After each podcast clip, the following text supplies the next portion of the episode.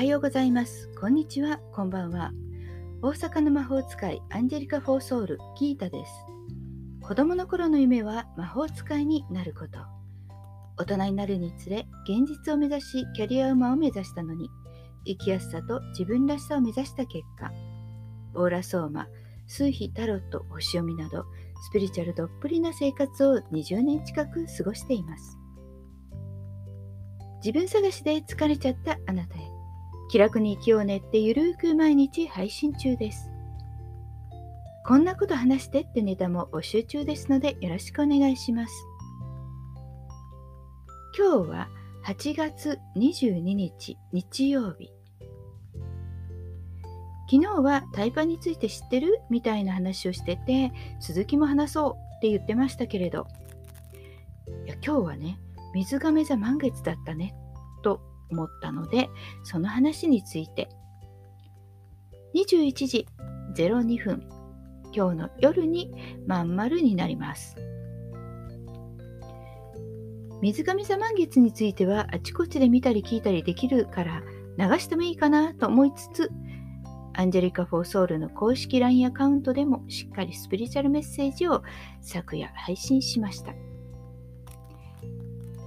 実は前回の満月も水亀座だったんですね。今年の水亀座は結構インパクトがあります。木星土星も長く水亀座に滞在していて、去年から今年、ね、世界的にも何とかしなくっちゃという意識にさせているんですね。それは水亀座の自由でありたい。コスモポリタン的な感じ広い世界変革へと進ませてくれるそんなエネルギーです。もっと自由に羽ばたきたいなんて叫び出したくなっちゃうかもっていうのがこの満月。まあそれにしてもですね。まあ私はですねすっごく眠いんです。まあそれはですね、ここもう1ヶ月ぐらいなんですけれど、まあそんなこと言っていたら、同じことを昨日言っている人がいてですね、まあ、講座中に私の師匠の講座だったんですけれども、実は睡眠っていうのは潜在意識への扉だからねって言ってました。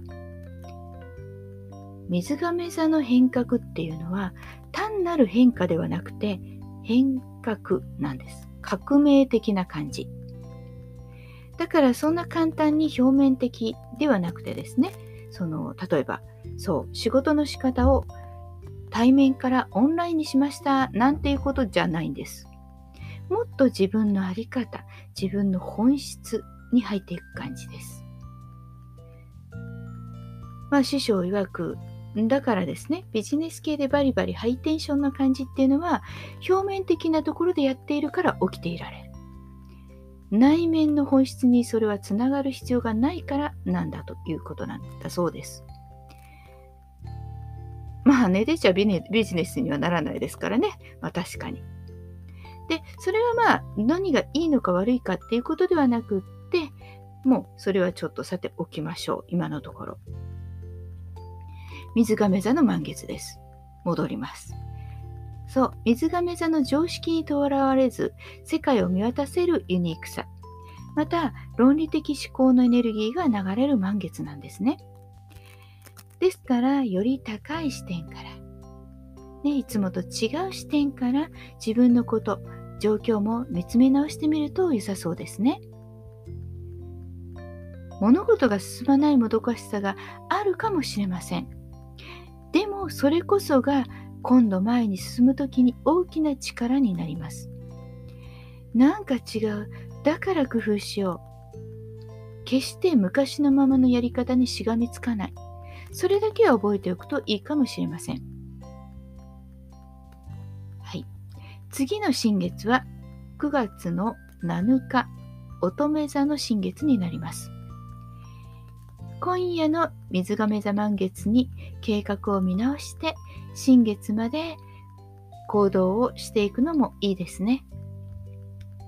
さて、今日のギリシャ文字占いはですね、水亀座の満月から次の新月までのご神託にしましょうか。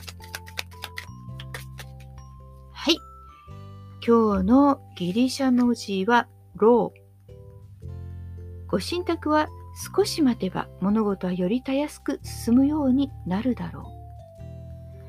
あまり長く待つことも勧められないけれど、すぐ動けるように準備しつつ、ベストのタイミングを見計らいましょう。ということで、ね、たまたま聞いたのですが、今日のね、水亀座満月のメッセージに重なっているようですね。